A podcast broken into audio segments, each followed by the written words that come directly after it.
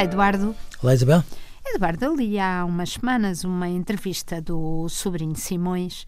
Uma uh, entrevista magnífica. Uma entrevista magnífica em que ele assumiu uh, o AVC que teve e as dificuldades que, que, vieram com isso de uma forma muito, muito pública e, e eu achei que isso era uma, um exemplo extraordinário para todos nós.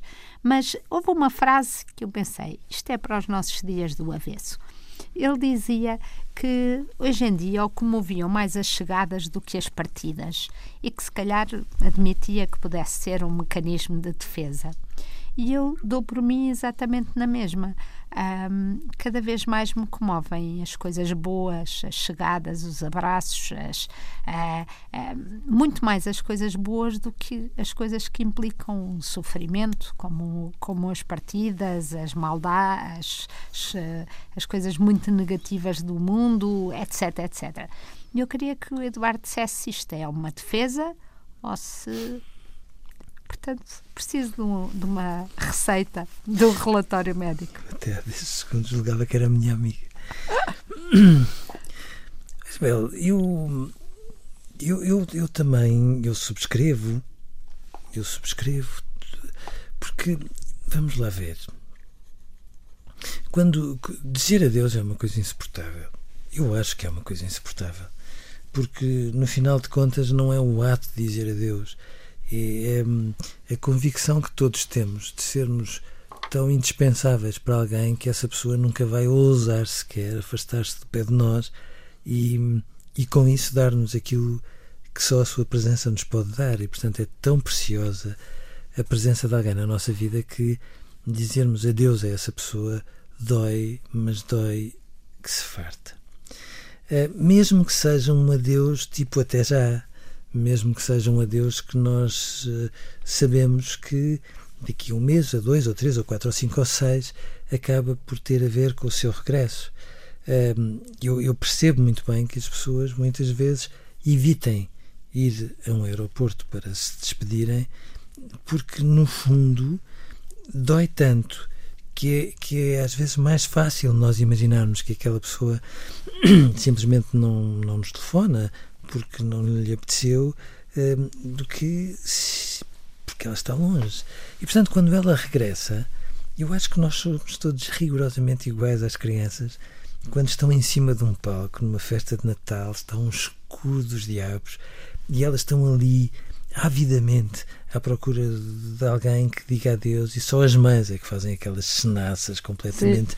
ternurentas e tolas de se porem para ali a dizer adeus, adeus, que é como quem diz não, mesmo quando nós estamos sozinhos, momentaneamente sozinhos, de repente as pessoas regressam e afinal elas não vêm iguais, em princípio vêm mais ricas e, portanto, não só nos dão tudo aquilo que já davam a ponto de nós nunca as querermos perder, como ainda nos vão dar mais.